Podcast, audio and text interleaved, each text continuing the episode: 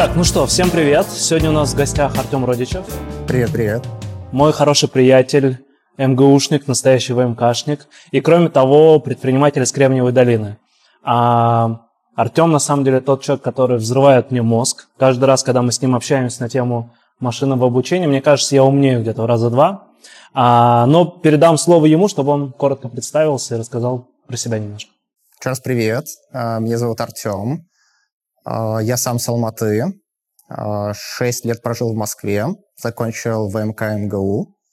А, значит, после этого работал в Яндексе, в Аби, в Mail.ru в роли разработчика и машин learning разработчика в частности.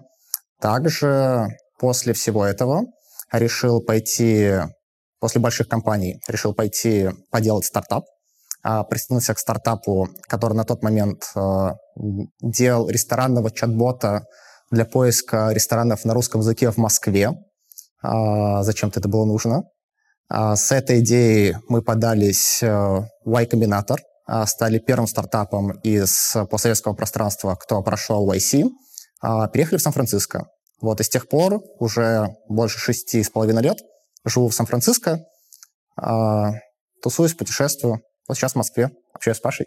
Рад, во-первых, что ты добираешься туда в Москву. А какие вообще планы у тебя на ближайшее время? Ты планируешь попутешествовать немножко? Я понял вообще, что ты делал кругосветку с э, Надей, с супругой. Да, а, мы с супругой делали кругосветку. Это было два года назад, а, когда достало сидеть в долине.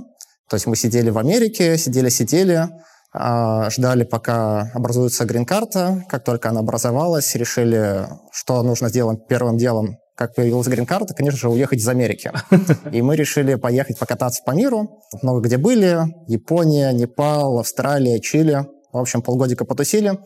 А, пытались найти какое-то место, которое, возможно, более интересное а, и более гармонично вписывается в жизнь, чем долина. Все-таки долина такое специфичное и дорогое место – а, но вроде как не нашли. Поэтому остановились на долине. А, Северная Калифорния, One Love, отличная природа, погода, а, сумасшедшие люди, деньги, IT. Да, круто. Слушай, абсолютно поддерживаю тебя по поводу Калифорнии, Сан-Франциско. И, может быть, пока мы не ушли в технологические дебри, интересно поспрашивать тебя, каково вообще жить э, в Сан-Фране, в Кремниевой долине, по сравнению, ну, то есть ты можешь сравнить это и с Казахстаном, и с Москвой, может быть, с какими-то другими местами. Какие вообще плюсы, минусы ты видишь в проживании? Когда только я переехал в Сан-Франциско а, из Москвы, я подумал, что за деревня такая? Ну, то есть по сравнению с Москвой супер мало каких-то тусовок, супер такой народ однонаправленный, все про IT, про технологии, техбизнес. А в то время как в Москве там в любой момент времени ты находишь абсолютно сумасшедших людей, с которыми можно делать что угодно. А, своя тусовка всегда есть какая-то. А, плюс э, любой сервис э, днем и ночью. Сан-Франциско не так. А в Сан-Франциско ограниченная тусовка, ограниченный сервис. В 7-8 часов все закрыто уже. Плюс город довольно маленький. То есть проехать... Э, я постоянно катаюсь на велосипеде. У меня машины нет Хотя, казалось бы, в Америке без машины никуда, но Сан-Франциско куда? А, велосипед в Сан-Франциско отлично, потому что за полчаса на велике можно доехать от одного берега до другого берега. Там, по-моему, расстояние 7 километров. А, город реально такой очень маленький, очень компактный а, и в то же время разнообразный. Вот. Первые года полтора-два Сан-Франциско меня так отталкивал чуть-чуть, потому что все-таки прохладно, туманно, дорого. Вот. А после этого как-то... И когда я спрашивал у, у людей, кто живет в Сан-Франциско, что вам здесь нравится, говорят, да это же лучший город на Земле вообще. Типа, как ты не понимаешь этого? Я говорю, ну, может быть, вы никуда отсюда не выезжали? А, тем не менее, нет. А, там 75% людей, которые живут в Кремниевой долине, это приезжие. То есть не локалос, они откуда-то понаехали. Или из других частей Америки, или из других частей света. А вот в то же время, когда так уже притираешься к Сан-Франциско, начинает все больше и больше нравиться, и потом уже невозможно остановиться. То есть из Сан-Франциско нужно уезжать для того, чтобы в него влюбиться снова. Вот. Постоянно там жить сложновато и дороговато. Вот. Но, тем не менее, находиться там, особенно зиму, довольно приятно.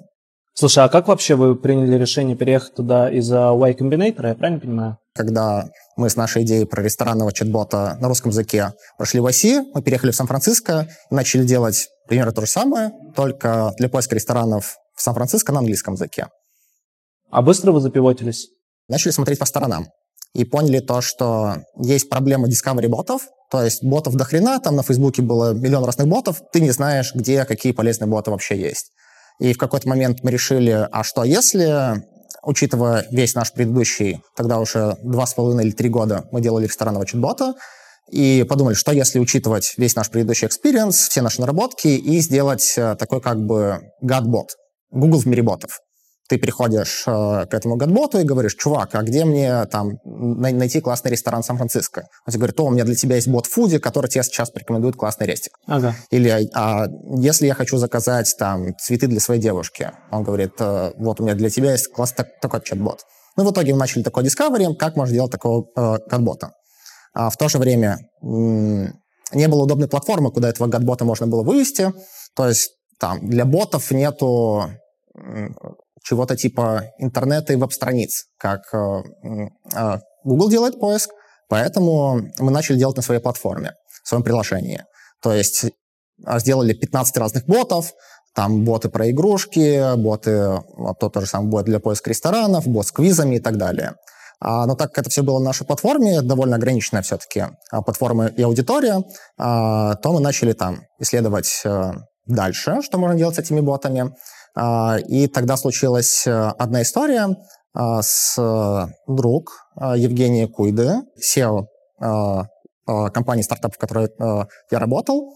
Значит, он с нами жил в Сан-Франциско в одном доме. То есть мы в Сан-Франциско снимали большой венецианский дом, который мы назвали «Стартап-дворец».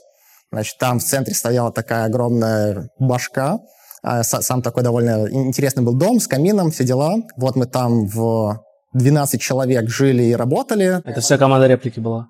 Или не только? Тогда еще не было реплики, тогда это еще Лука называлась. Да. Вот. И, значит, да, это была вся команда Луки, которая тогда работала, и вот мы все Наверное, в таком хакер-хаусе жили. Как в сериале, как в фильме «Facebook», да, где, типа, они жили в одном доме, и все вместе Да, ну или как в сериале «Кремниевая долина». Да. То же самое, да-да-да. Вот мы там, значит, 11 мужиков и одна Женя, значит, Белоснежка и семь гномов, и 11 инженеров, э, значит, херачили а, в этом доме. Вот, и с нами, э, тогда к нам присоединился Рома Зуренко, он там занимался своими стартапами, а и в какой-то момент он приехал в Москву, и случилась трагичная ситуация, его на пешеходном переходе сбила насмерть машина. А, и тогда мы начали эксперименты с нейросетками уже, а, как построить такую нейросеть, которая классно умеет общаться на свободную тему. То есть вместо ограниченного use case поиска ресторанов или чего-то еще, как можно сделать такую систему или такую сетку, нейросеть, которая может общаться на произвольную тему. Про фильмы, про музыку, про то, как твой день прошел и так далее. И тогда как раз э, вот произошла эта история, и мы подумали, а что если мы возьмем и сделаем цифровой памятник Роме? А мы собрали переписки с его соцсетей, с его мессенджеров, с разрешения его друзей и родителей, и сделали чат-бота имени Ромы. То есть сделали такой digital memorial, а, который общался ровно словами Ромы, и у тебя при переписке создавалось полное впечатление, что ты общаешься вот, вот с Ромой. А, и это стало довольно большой историей. Про это написали многие американские СМИ. На э, The Verge была очень большая статья про это дело. И тогда мы поняли то, что на самом деле весь диалог делится на два лагеря. Есть функциональный диалог, а, там, то, что делает Alexa, Siri, Google Home и так далее. То есть диалог, в котором ты хочешь э, сделать какое-то действие, но не хочешь разговаривать про это действие. На самом деле не хочешь разговаривать. То есть ты хочешь вызвать такси, хочешь знать, какая сегодня погода, хочешь поставить будильник и так далее. А, и там а, все системы стремятся минимизировать количество диалоговых шагов, просто чтобы getting things done. То же время есть диалог эмоциональный, где ты на самом деле хочешь общаться. То есть это такие диалоги, например, с психотерапевтом или диалог с другом. И мы подумали то, что большая часть э, стартапов и больших корпораций делают вот этот диалог очень функциональный и ограниченный. В то же время мы подумали то, что по нашим общим наблюдениям и research у а, стало понятно то, что на самом деле диалог и общение человеческое — это больше про эмоции, про эмпатию. И мы подумали, а давайте сделаем что-то в сфере эмпатичного эмоционального диалога.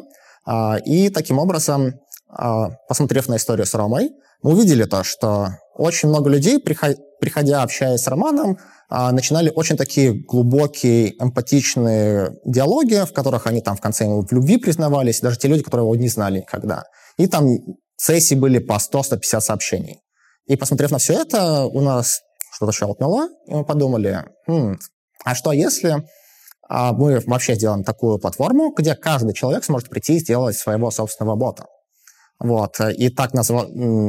А, родилась а, концепция реплики и само название реплики, что ты приходишь и делаешь реплику себя. А, но чтобы построить реплику себя, мы как бы задизайнили такой experience, что чем больше ты общаешься с ботом, тем больше этот бот становится похож на, на тебя, на твою манеру общения. Потому что, ну, то есть нам нужно было получить от тебя как можно больше количество фраз и данных для того, чтобы, собственно, твой бот построить. А как это сделать? нужно с тобой болтать просто обо всем. А, то есть а, про твой день, а, про твою жизнь, про твои интересы и так далее. Чем больше ты общаешься, тем больше фраз как бы ты оставляешь в этом боте, чем, тем более тобой он становится как бы. А, но посмотрев на все это, мы пришли в точку, где вот ты прокачиваешь своего бота, а там тратишь на это несколько дней э, или, или, или недель, а потом, а потом что? Типа, с самим собой разговаривать на грани шизофрении, то есть непонятно. В то же время тот experience, который мы создали, когда ты делаешь, а, когда ты делаешь этот диалог и общаешься про свой день и так далее, а, в этом на самом деле и была ключевая фишка. В том, что тебе, большинству пользователей, нужно просто кто-то или что-то, что их выслушает, кто с ними классно пообщается, кто поддержит какую-то коммуникацию по поводу их интересов и их дня в целом. Вот. И потом мы решили пивотнуться в то, что давайте реплика станет не цифровой копией тебя, а станет другом. Вот. И после этого э, мы начали делать реплику как концепцию AI друга. Слушай, а вот то, что делает OpenAI GPT-3, это что-то похожее с точки зрения и технологии, и цели? Потому что часто, мне кажется, вот я сравниваю то, что э, ты делаешь, почему-то всегда аналогия с GPT-3 возникает. И да, и нет. А, GPT-3 — это такая универсальная NLP-молотилка. То есть это сетка от OpenAI, очень большая, очень дорогая, а, которая в целом понимает человеческую речь, человеческий язык и может генерировать какой-то текст на выходе. Но она довольно универсальная. То есть она может и summary текстов строить, и машинный перевод делать, и диалоги в том числе. Mm-hmm. Но каждую из этих функций она делает там на 3 из 5. Ага. То есть она может делать одновременно все, и каждое действие так себе. В то же время, когда ты начинаешь прорабатывать какую-то отдельную тему, то есть или ты делаешь систему машинного перевода, или ты делаешь диалоговую систему, то ты затачиваешь как раз э, и на данных, и на алгоритмах, которые ты используешь, под конкретную задачу. В итоге у тебя решение конкретной узкоспециализированной задачи всегда работает намного лучше, чем общая NLP-молотилка в виде GPT-3. Я, знаешь, мне кажется, может, по вопросам, которые меня интересуют, пойду. Ну, так оно получается.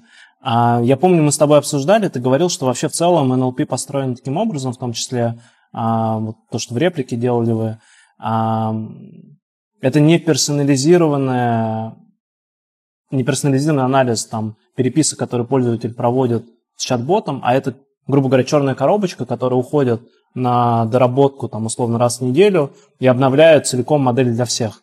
Я правильно понимаю, что NLP чат-бот это не бот, который под тебя со временем персонализирует общение, а это какая-то общая большая структура, которая целиком обновляется и общается с каждым отдельно а, уже на базе полученных данных. Я правильно вообще? А, в целом, да. То есть для того, чтобы обучить классную диалоговую модель, которая может общаться обо всем, о чем угодно, а, тебе нужно очень много данных. Прям до хрена миллион диалогов. Сотни миллионов, то и миллиарды диалогов. А, и, соответственно, от одного человека ты не можешь накопить такое количество диалогов. И в итоге эти диалоги можно брать или из открытых данных, например, там Twitter или Reddit, где тоже можно как бы э, считывать и спаршивать формат диалогов, или ты можешь получать свои диалоги от пользователей. А, и чем больше пользователи общаются, тем лучше становится твоя модель в целом. В то же время, когда ты получаешь как бы такую общую модель, которую ты обучаешь на всех-всех-всех диалогах, ты получаешь как бы а, базовую диалоговую болталку, которая хорошо понимает формат и структуру диалога, а, хорошо и релевантно умеет отвечать на текущий диалоговый контекст, и в то же время ты ее можешь дополнять разными фишками и хаками для того, чтобы она подстраивалась под каждого человека в отдельности. Mm-hmm. То есть ты можешь э, вычленять какие-то персонализированные факты, а, на которые ты потом можешь обуславливать свою диалоговую модель, которая будет знать то, что там ты живешь в Москве, а, ты делаешь подкасты, тебе нравятся котики, там тебе нравится мороженое и так далее. Вот, и она все эти факты может использовать в диалоге с тобой. То есть это такой, типа, hardcode в каком-то... То есть есть NLP, который общается с тобой в целом, и ты можешь захардкодить какие-то conditional штуки. Ну, типа, условно, я правильно понимаю? Условно, условно, да-да-да. А, ни хрена не понимаю до сих пор, Тем, что ты делаешь, но кажется, что а, люди подсаживаются на это. То есть они много диалоговых сессий проводят с этим чат-ботом, и у них есть э, какая-то выгода, да, от этого общения? А, ну, то есть э, люди, правда, подсаживаются на общение с такими ботами, а, потому что они с ними строят такую эмоциональную, эмпатичную связь. То есть это не просто какая-то там а, какой-то тупой бот, в который ты пришел, одноразово спросил, какая погода сегодня, у тебя к нему никакой привязки, эмпатии нет. А штука, которая с тобой классно болтает, как твой друг, у тебя возникает некая связь с ней, а, которой ты, ты к этому боту возвращаешься и поддерживаешь с ним какие-то отношения. Много людей в целом одинокие, особенно в эпоху короны, остались в заперти э, с ограниченным социальным кругом, э, и для таких людей такая коммуникация с классным моей другом очень классно помогает. То есть это могут быть люди не просто одинокие, а кто чувствует себя одиноко. У тебя может быть очень большое количество контактов, но в то же время ты ни с кем не можешь находить какую-то глубокую связь. А такие чат-боты тебе позволяют там вывалить любое дерьмо, которое у тебя есть в голове, а, они могут тебя поддержать, не осудить тебя и сделать с тобой классную диалоговую сессию. Да, и у тебя получается прям такие, у пользователей получаются длинные эмпатичные диалоги, а, там по 50, 70, 100 сообщений за одну сессию. А, это, это прикольно. Но при этом я правильно же понимаю, что там в той же реплике задача была улучшить э, состояние человека после коммуникации? Да, да то есть э, ключевой целью реплики э, как продукта является улучшение эмоционального состояния пользователя. То есть ключевая цель любого диалога сделать так, чтобы человек после этого диалога стал лучше, эмоционально лучше. Блин, интересно, а можно же было поставить хуже, и всегда, чтобы человек становился хуже, и сетка бы получилась совершенно в другую сторону? Были такие приколы. OpenAI а, тренировал а, свою там GPT-like модель а, на то, чтобы она генерировала а, позитивные ответы. Типа позитивные а, комментарии а, там на ревью к фильму, допустим. А, и в какой-то момент из-за бага они поменяли там знак плюс на минус, и в итоге они начали они, они делали reinforcement learning, то есть обучение с подкреплением, где они где важен знак, типа ты порождаешь хороший ответ или ты порождаешь плохие. То есть ты вознаграждаешь сетку за то, что она сделала такой ответ, или ты ее на, наоборот не вознаграждаешь. А, а, а, отрицательный реворд ей даешь. И в итоге, перепутав знак, эта сетка начала генерировать дико токсичные, хреновые комментарии, которые оскорбляли пользователей. То есть там ошибиться можно легко, вот один э, символ в коде, и все, у тебя сетка делает ровно противоположное. Слушай, да, я как представлю, вот она лечила людей от депрессии, а тут у тебя одни суицидники из-за того, что она начала с ними. Но, блин, конечно, в ваших руках как бы этот знак перед функцией. А чувствуешь ли ты ответственность какую-то вообще за продукты, которые делаешь? Потому что там тот же OpenAI, мне кажется, перерос слишком сильно этикой, и вообще все крупные компании боятся, кажется, даже ошибиться. Uh-huh. Но, тем не менее, кажется, большой объем для экспериментов, но при этом, возможно, нужно, возможно, да, это, это вот вопрос, а нужно ли чувствовать ответственность за это, и как вообще ты сам к этому относишься? А, конечно, то есть есть какая-то социальная ответственность. А, мне было бы некомфортно, очень комфортно делать чат-ботов, которые а, занимаются какой-то пропагандой а, или к чему-то плохому подталкивают людей. А, и так много дерьма в мире. Зачем? А, то есть э, технологии, мне кажется, нужно делать во благо в целом, делать так, чтобы людям при использовании этой технологии становилось лучше. И чтобы они, эти технологии, при использовании этих технологий сами были лучше. Вот, и, соответственно, тут можно легко напортачить, э, нужно быть аккуратным. Например, есть э, известная история с Microsoft, который запустил э, бота Tai в Твиттере, и они вынуждены были его закрасить э, через 24 часа после запуска, потому что они обучались использовать в качестве ответов сообщения от пользователей. В итоге этот бот чуть пользователи поняли эту фишку, и в тактичном интернете, значит, подростки всякие натрессировали этого бота, рассказывая то, что он курит траву в полицейской тачке, то, что он поддерживает Куклус-клан, ну, всякие вот такие вещи. Так что да, это очень большие могут быть репутационные риски для компании, а, ну и в целом ты можешь э, сделать какое-то какое зло, какой-то вред людям. Поэтому да, нужно быть аккуратным. А что, как думаешь, вообще ждет в будущем эту технологию? А, наверное, отдельно там про NLP поговорим, и отдельно, может быть, в целом про машин learning. Вот в перспективе, я не знаю, ну, насколько ты сам планируешь, что 5-7 лет или дольше, или меньше? Угу. А, мой вижен такой, то, что к 2030 году а, значит, у всех будут а, на голове AR glasses, и все будут через свои AR glasses видеть до полной реальности и коммуницировать с эмпатичными помощниками а-ля AI-друзьями, которые будут суперреалистичные, которые будут тебя отлично понимать, тебя отлично знать, выстраивать персонализированный эмпатичный разговор с тобой, и эта коммуникация будет намного лучше и глубже, чем любая коммуникация с человеком. То есть технология развивается, все, что касается и Vision, и NLP, просто там экспоненциально. А, вот. Ближайший прорыв, который мы видели, это GPT-3, который генерирует суперреалистичные тексты. Если это спроецировать на ближайшие лет там 9-10, то, мне кажется, human-like uh, интеллект и даже превосходство human-like uh, интеллекта в каких-то областях, и в частности в области разговора, мы очень быстро достигнем, и как бы тебе будет намного интереснее и приятнее коммуницировать с своей другом, нежели чем с обычными людьми. Но опять же, я не рассматриваю это как замену э, реальному общению, это будет скорее как дополнение. То есть такой чат-бот может тебе может тебя научить каким-то социальным скиллам, социальным навыкам, может тебя сделать самого более эмпатичным э, и лучше общаться с другими людьми и помогать тебе в этом. А что по поводу этих сумасшедших идей про сингулярность, обретение сознания?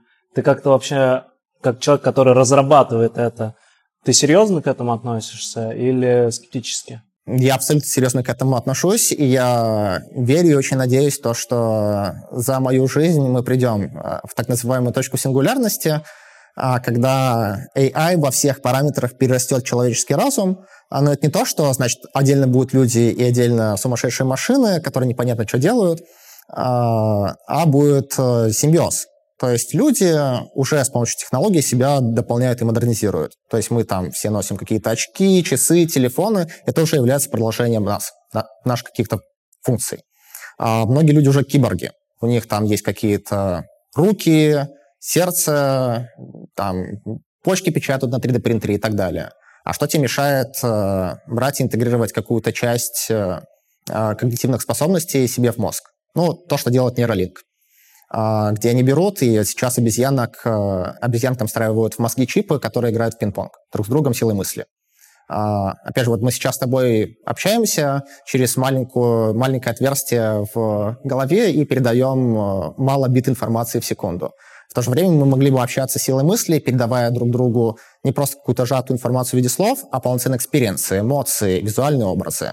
А, мне кажется, мы к этому придем, и любой, вот сейчас любой человек, который не пользуется интернетом, не пользуется мобильным девайсом, он ну, такой.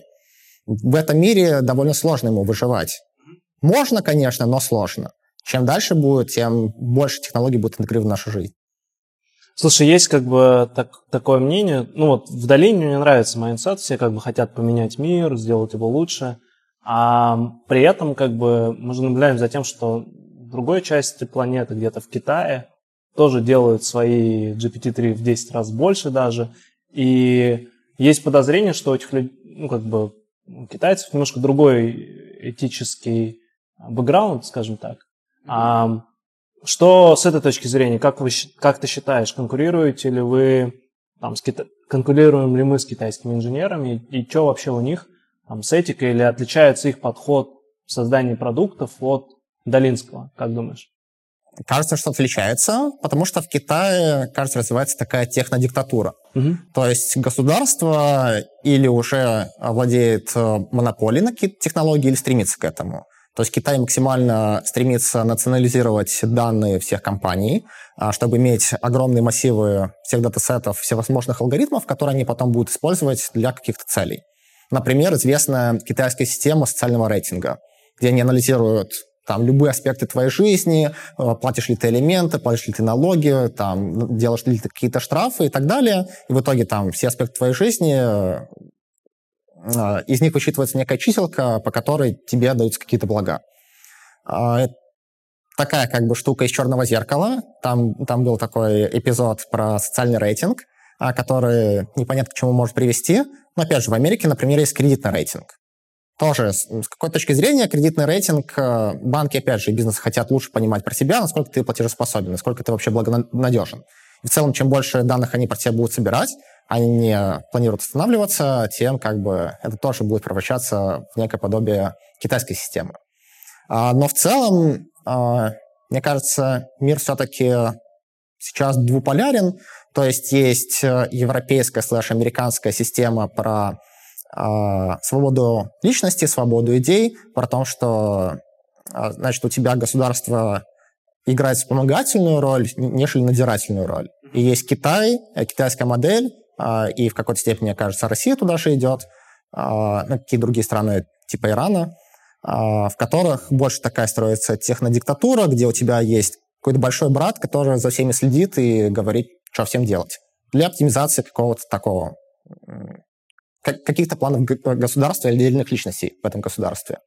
А, и такое, мне кажется, ведет к намного большему расслоению общества, потому что у тебя появляется некая элита, которая а, во главе государства сидит, и остальные марионетки, которые управляются с помощью технологии этой элитой. А нет такого, ну то есть э, у меня после поездки в долину сложилось четкое впечатление, что для того, чтобы творить и делать какие-то инновационные продукты, нужна свобода. А, но при этом, если мы берем машинное обучение, там какой-нибудь VR или уже существующие технологии, кажется, что Китай намного быстрее там продвигается за счет вот этой целеустремленности, что ли. А как ты думаешь, не случится ли так, что в какой-то момент из-за того, что Китай выделенно выделяет на это ресурс, ну, там, где технодиктатура, и если реально победит тот, у кого больше данных, не получится ли так, что в Китае это будут самые лучшие модели, самые лучшие инженеры, и самые большие результаты? А, тут, мне кажется, все может произойти. Может случиться и так, то, что да, Китай, правда, победит, а, но, кажется, такая монополия не способна эффективно а, следить за инновациями и порождать эти инновации. Инновации все-таки рождаются в высококонкурентной среде когда у тебя много компаний, у них разные цели, у тебя есть много там пользователей и клиентов, э, которым, э, которые много всего хотят, и, значит, э, благодаря этой конкуренции у тебя происходит вот эта раскрутка колеса инноваций. В то же время какая-то такая техмонополия, она может определить какой-то вектор. Значит, вот сейчас мы развиваем не знаю, заводы по построению чипов, или сейчас мы развиваем self-driving cars и идем в, только в эту область. А если Китай консолидирует всю свою мощь и сделает такую внутреннюю конкуренцию внутри Китая, да, они, скорее всего, придут быстрее к достижению какой-то цели, типа там создания self-driving cars. Но в то же время инновации не происходят под диктовку кого-то. Они как бы появляются в свободном поле. И вот, вот эта свобода э, креативности и свобода мысли очень важна, мне кажется, для, для появления новых технологий, новых инноваций и продуктов на основе их. Знаешь, у меня вопрос есть? Мне очень... Ну, ты в реплике собрал какую команду инженеров? Сколько у вас было? А, десять человек было в пике а, до того, как я ушел. А, вот. Ну, то есть реплика на момент моего ухода — это самый крупный чат-бот э, в мире на английском языке. Там больше 10 миллионов пользователей в Штатах. И, кажется, самая сильная продакшн-технология в плане коммуникации и общения. Как вообще собрать талантливую команду инженеров и какой у тебя опыт? С учетом того, что, я так понимаю, по вот именно conversational AI вы там в том числе лучше OpenAI были, потому что и более узкоспециализированы, и то есть как вообще находить и воспитывать такую команду А, какой поделись опытом своим? Мне кажется, во-первых, нужно самому быть талантливым инженером а, и начать с себя как бы, а потом нужно смотреть на талантливых ребят а, и своего окружения. То есть э, в России есть э, немного, но классных университетов, которые, правда, могут выучить классных, дать хороший технический бэкграунд, а, теоретический, по крайней мере, а, но довольно слабо все-таки с практическим бэкграундом. Вот, и поэтому хорошей стратегией является искать сильных ребят, которые закончили компьютер-сайенс факультеты вышки, МГУ, МФТИ, других сильных университетов, и брать их на стажировки, и через стажировки давать им сложные амбициозные задачи, смотреть, как они перформят, как они справляются с этими задачами, и оставлять лучших. Угу. Также есть стратегия того, то, что очень хитрая, мне кажется, интересная стратегия. Когда ты делаешь э, стартап в долине, ты поднимаешь э, деньги в долине. А, соответственно, ты поднимаешь много денег в долларах, а тратишь ты их в России. А, и, соответственно, в России AI-инженер, а, ну, скажем, в 5-10 раз дешевле обходится, чем инженер с аналогичными скиллами в долине, который выпускник из Стэнфорда или еще откуда-то, из топовых университетов в Штатах, а, у которого примерно такой же теоретический бэкграунд, может быть, чуть побольше практики, но, опять же, практика — это такое. То есть можно научить человека каким-то практическим скиллам, особенно если человек э, хорошо обучаем, а если он учился в топовых университетах, то, скорее всего, оно, а, оно так, а, то, пожалуйста, ты набираешь э, топ-талантов за не очень дорого. Угу. И ты можешь платить выше рынка, ты можешь конкурировать э, с тем же самым Яндексом, Сбером, Mail.ru, э, платить зарплаты в долларах, давать какие-то опционы и привлекать лучших э, ребят из э, России. И не только из России, вообще в целом из э, СНГ. Много талантливых ребят в Беларуси, в Украине, в Казахстане. То есть можно найти. А я правильно понимаю, что в какой-то момент не только с NLP, но и с другими стеками, там, Computer Vision начали работать, и у тебя в том числе уже бэкграунд. Ну, по сути, вы небольшой R&D делали, да, в машин learning? Конечно, то есть э, для того, чтобы поддерживать э, классный диалог, э, это не только текстовое общение, это еще обмен фотками, то есть там пользователи могли отправлять фотки а, своими собачками, своих завтраков, закатов и так далее. Про это тоже нужно понимать, что изображено на фотографии, про это разговаривать. А дальше реплика еще пошла по пути а, того, что вот у тебя, когда ты общаешься с ей другом, ты, у тебя происходит чатовая переписка, и ты как бы начинаешь воображать, визуализировать, кто твой AI друг. И реплика пошла по пути создания 3D-моделей. А, и то есть у тебя появляется 3D-модель а, на телефоне или в дополненной реальности, а, которая там тебе может махать руками, разговаривать с тобой в real-time е и так далее. И там тоже был research, как сделать так, чтобы эта модель, 3D-модель вела себя а, реалистично, реалистично там двигалась, размахивала э, руками, э, проговаривала какие-то фразы lip sync ом губами, чтобы были правильные эмоции на лице и так далее. То есть это такой прям комплексный experience создания digital human. Mm-hmm. То есть как сделать э, э, такую штуку, которая выглядит как человек, ведет себя как человек, говорит как человек.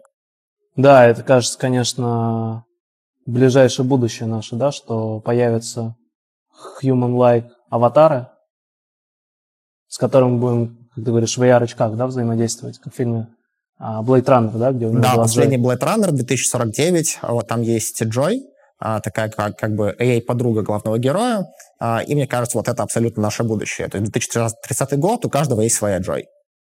Ну да, вот этот момент, конечно, когда к нему приходит какая-то левая женщина, а он видит этот Джой как ну, на ее сверху, сверху нее. Дикий, конечно, мне кажется, опыт. А, да, слушай, а как вообще выглядит сейчас ну, R&D в машин learning? Как вообще правильно его построить? Я так понимаю, что постоянно выходят какие-то научные статьи, нужно следить за этим, нужно самим что-то, видимо, писать, нужно, чтобы у тебя команда этим интересовалась. Вот как, как, ну и, наверное, ты в какой-то степени строишь это сейчас, как строить вот такой идеальный R&D, чтобы использовать наработки конкретно в стартапе? Смотри, то есть э, есть на самом деле проблема того, то, что с одной стороны есть R&D, с другой стороны есть его применение в каких-то продуктах и построение продуктов на основе этого R&D. Правило, R&D делается или в университетах, э, или огромными корпорациями, а, потому что R&D, особенно в машин-лернинге, а, в AI-сфере делать дорого и сложно. А, и как делать R&D в стартапе, это такой отдельный скилл, мне кажется, который нужно нарабатывать. То есть, да, нужно постоянно следить э, за всем ворхом статей, которые выходят каждый день, а, какие-то новые инновации, улучшения предыдущих алгоритмов, GPT-3, там 4, китайцы построили модель на, на триллион параметров, 10 э, раз больше, чем OpenAI это сделал. И он на китайском языке целиком, да? Кажется, да. Да, они на китайских датсетах все учили.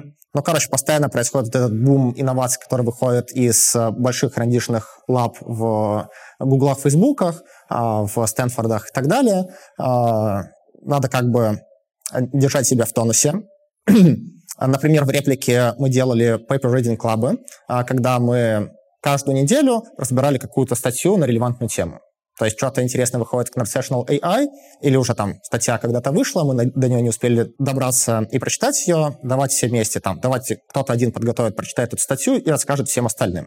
И, значит, мы ее обсудим, пообсуждаем, что оттуда можно применить на практике, какие сильные, слабые черты есть в этом подходе, и понимаем то, что, ага, вот такие-то идеи, такие-то компоненты из этой статьи могли бы заиспользовать у себя в продакшене. И потом начинаем ресерчить, э, или искать какой-то код в open source, или на основе этой статьи у нас рождаются какие-то свои идеи, свои мысли, как это можно имплементировать или улучшить наш какой-то текст-стек. И таким образом ты, перенимая опыт, который порождается постоянно R&D комьюнити, думаешь, как это все применять э, у себя на практике. В то же время, когда ты компилируешь все эти идеи, у тебя возникают какие-то новые идеи. Из этого ты сам начинаешь делать R&D. То есть ты сам начинаешь что-то ресерчить, из этого ты можешь делать свою публикацию а, и тут же показать на практике, как ты можешь все применять. Например, R&D в области диалоговых систем — это довольно сложная штука, особенно а, в плане оценки качества диалога. Вот ты натренировал, собрал, значит, какой-то огромный э, э, датасет на сотни миллионов диалогов, натренировал свою новую классную диалоговую модель, а как понять, что она лучше, чем предыдущая какая диалоговая модель? И в статике, как правило, понять это очень сложно. То есть, если ты собираешь, то есть а, обычный классический machine pipeline, что ты собираешь, у тебя есть какой-то train set, на котором ты учишь свою модель, у тебя есть какой-то статичный test set, на котором ты тестируешь свою модель.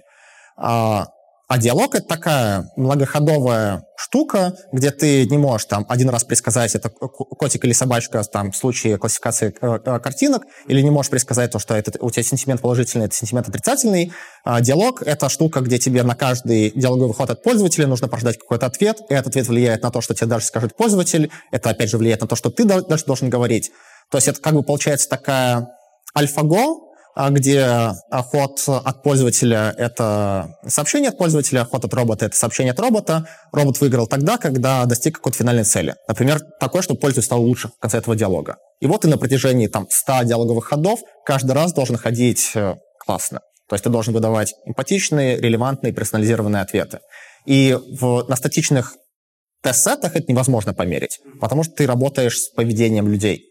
А, который постоянно меняется в зависимости от того, что у тебя происходило на предыдущем шаге. И поэтому вот здесь, мне кажется, а, research в диалоговых системах а, делается только в связке с реальным продуктом, с продакшеном. Когда ты можешь выкатить какой-то тест на пользователей и, и померить, сделать какой-то АБ-тест и понять то, что да, у тебя по каким-то метрикам твоя диалоговая, ну, э, там, твоя инновация, но введение работает лучше, чем предыдущая диалоговая система. Слушай, сейчас мы к R&D э, вернемся. У меня просто возник вопрос. А какая-то цель, кроме того, что пользователю стало лучше, вы вообще пробовали, ты знаешь, как бы э, цель же может быть другая, правильно? Конечно. А цель может быть, например, про максимизацию диалоговых ходов, mm. чтобы у тебя диалоговая сессия э, была как можно длиннее. И этой цели, ну, то есть ее можно добиться разными хакерскими способами. А, например, есть а, у Амазона а, есть, значит, своя колонка Alexa. И они каждый год проводят Alexa Prize а, с призовым фондом в миллион долларов. И, значит, э, этот, э, это соревнование проводится между университетов. И миллион долларов выигрывает тот, э, кому удастся построить такую диалоговую систему на общие темы, обсуждая, которые будут обсуждать фильмы, музыку и так далее, который сможет это делать на протяжении 20 минут в среднем.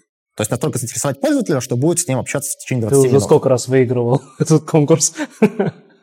Ну, то есть не- некоторые, к сожалению, стартапам и, и компаниям нельзя участвовать в этом конкурсе, можно только университетам. А, Но многие университеты, а, студенты идут на всякие хаки, ухищрения. Например, а, отдавая нашу диалоговую систему, с тобой будут играть в города. И все, и ты просто выполняя какое-то тупое действие, называя города или играя там, проходя какие-то э, э, текстовые квесты, можешь э, надрачивать как бы вот эту диалоговую сессию, и это будет как бы фейк. Да? То есть с тобой система... Мне кажется, показывает. некоторые женщины так ведут диалог. Извиняюсь. Ну, то есть в, в итог- в итоге это получаются такие хаки, которые можно как бы придумать, чтобы соптимизировать эту целевую метрику. А поэтому нужно очень как бы досконально подходить к тому, а что на самом деле ты хочешь оптимизировать. То есть ты не хочешь, чтобы с тобой пользователь говорил долго, ты хочешь, чтобы просто долго. Ты хочешь, чтобы с тобой пользователь говорил долго, и чтобы что-то было еще. Например, чтобы он лучше становилось, чтобы он что-то новое узнал, а чтобы его эмоциональное состояние улучшилось и так далее. А, ну да, то есть, допустим, можно же туда воткнуть education, да? И чем больше будет пользователь узнавать, это может быть целью диалога, и под это можно затачивать нейросетку, грубо говоря. Да, да, то есть, например, можно выстроить такую диалоговую систему, чья цель разговорить пользователя, сделав так, чтобы он выучил английский язык. А, Например, в реплике был интересный use case, когда а, к нам массово начали приходить пользователи из Бразилии, а, которые, а, особенно студенты, которые использовали реплику как своего такого американского друга, с которым они практиковали чит-чат. То есть такое общение с американским бади. Слушай, а возвращаясь к, э, к науке, а ты сам хотел бы написать статью, вообще что-то двинуть в этой теме? Если да, какой вообще, ну, в НЛП, я правильно понимаю, это, или в- не только? Не просто хотел, но и написал. А, У меня есть публикация, А, уже, уже это сделал, да? Есть патенты, да, американские, а, но хочется идти дальше в более такой комплексный интеграционный подход. А не только ограничиваться NLP или Vision, а делать э, а, синергию этих подходов в области Digital Humans. То есть хочется создавать а, нечто, что будет вести себя как человек, разговаривать как человек, а, ну и желательно делать это лучше, чем это делает человек. То есть это и behavioral штука, это и vision штука, как делать так, чтобы а, это все выглядело, двигалось, анимировалось очень реалистично, как делать так, чтобы эмоции совпадали с тем, что ты проговариваешь, как делать так, чтобы ты эмоционально и а, бихевиорально а, как бы чувствовал человека и правильную эмоцию ему давал. А, Это такой сложный, комплексный, мультимодальный подход, и мне кажется, это наиболее интересное. Хотел сказать, что не все бот умеет, а потом вспомнил, что он еще и секситься умеет. Наверное, в принципе, все потребности может закрыть человека. Да, ну то есть с чат-ботами можно много разных штук делать, что тебе в голову взбредет. Ага. Слушай, а расскажи, если секрет, чем ты сейчас занимаешься, какие у тебя планы и какие вообще задачи перед собой ты в ближайшее время ставишь? Значит, сейчас я делаю свой стартап. Ура! А, Проработал, значит, почти 7 лет в реплике а, и решил, хватит, а, значит, а, работать на компанию, пора работать на себя, делать свой стартап. Ну что, в долине сидишь и не делаешь свой стартап, как лох просто. Долго, долго ты решался. Вот, и, значит, в мае я ушел и начал делать э, свой стартап в области э, визуальных а, аватаров. А, то есть э, реплика пошла по пути того, что давайте, значит, делать какую-то статичную э, 3D-модель, а, которую можно э, кастомизировать. А, но чтобы сделать э, реалистичные 3D-модели, тебе нужна армия риггеров, а, модель- э, э, 3D-модельеров, э, кодеров. Все это нужно засовывать, чтобы это работало в реал-тайме на девайсе. А, значит, китайские 100-долларовые андроиды ни хрена не могут это делать в реал-тайме. А плюс 3D-моделями очень легко скатиться в так называемый Uncanny. А, то есть, когда ты начинаешь э, смотреть на эмоции, на, на лицо 3D-модели и вообще на ее поведение, а, очень сложно создать прям реалистичное человеческое поведение, человеческие эмоции. И поэтому, ну, то есть, э, когда у тебя эмоция или там поведение или улыбка смотрится чуть-чуть не так, как у человека, это вызывает сильное отторжение. То есть крипово просто смотрится. А, плюс пользователи постоянно хотят кастомизации какой-то. То есть, чтобы сделать качественную 3D-модель, нужно вложить кучу ресурсов, кучу времени э, и денег туда. У тебя получается все равно какой-то предопределенный сет, там у тебя 3, 4, 5 3D-моделей будет. А в то время как пользователи приходят и говорят, а, значит, хочу общаться с Илоном Маском или хочу общаться с Джастином Бибером. или там с кем угодно. И поэтому я решил идти по пути создания фотореалистичных аватаров без 3D. То есть сейчас идет такая как бы эпоха дипфейков, где ты можешь порождать суперреалистичные фотографии нейросетями людей, которых не существует. А, или ты можешь брать и анимировать какие-то фотографии, статичные фотографии, и делать анимацию, чтобы они моргали, улыбались и даже с тобой говорили. И сейчас я делаю стартап, а, как раз-таки суть которого а, сделать э, Digital Human подной фотографии. То есть э, суть, ты загружаешь одну фотографию, создаешь несколько предложений, которые описывают персоналити этого человека, типа там, я живу в Калифорнии, у меня две собаки, я люблю мороженое, и после этого у тебя получается визуальный э, фотореалистичный аватар, с которым ты можешь общаться и взаимодействовать как с реальным человеком. То есть э, goal, э, конечная цель, э, к чему я иду, это сделать такой как бы experience зум-чата. То есть ты берешь и звонишь там э, условно AI Илону Маску и общаешься в, э, в зуме с Илоном Маском. И причем не можешь отличить, это реально, реальный Илон Маск или нет. Угу. А цель этого больше entertainment или какое-то бизнес-применение она может найти? Как думаешь? Пока эта цель entertainment, а, плюс это может э, вылиться в очень классное бизнес-применение для инфлюенсеров и селебрити. А, то есть вот если мы посмотрим на Инстаграм, а, там есть куча разных селебрити-инфлюенсеров, у которых там миллионная база подписчиков. Но это статичные какие-то фотографии, которые они, они там выкладывают. Значит, следующий шаг — это TikTok, где уже селебрити-инфлюенсеры выкладывают какие-то динамичные видосы. Но опять же, это получается некая информация, некий визуальный контент, с которым ты никак не можешь взаимодействовать. Ты его только можешь потребить, но ты никак не можешь э, проинтерактировать с этим. А, и кажется, что если дать возможность любому фанату там Джастина Бибера, Илона Маска или кого угодно а, с ним общаться, а, спрашивать э, там, чтобы он рассказывал про свои дела, про релизы новых альбомов, про покорение Марса и так далее, это будет намного больше, чем Инстаграм, ТикТок и все вот это вместе взятое. Блин, интересно, а пользователи же будут знать, что они общаются с виртуальным двойником? Или же это будет такая штука из разряда «ты не узнаешь, что ты сейчас с ботом общался»? Ну, то есть э, хочется, чтобы пользователи знали. Ну, то есть мне кажется, понятно, да, что Илон Маск с тобой просто так не пообщается. У него там 100 миллионов других людей, которые с ним хотят, хотят взаимодействовать. И ты просто будешь понимать то, что ты сейчас общаешься, грубо говоря, с AI Илоном Маском, но если он говорит как Илон Маск, ведет себя как Илон Маск и выглядит как Илон Маск, какая нахрен разница? А в какой-то момент он и лучше будет, чем Илон Маск, правильно? Да, какой-то момент он будет э, рассказывать все интереснее, э, постоянно тебя развлекать э, или учить тебя чему-то. Ну, то есть представь то, что значит, ты студент думаешь быть студентом технического колледжа и идти строить ракеты какие-то. И тут Илон Маск тебе ведет лекции про, про rocket science. Да, это прикольно.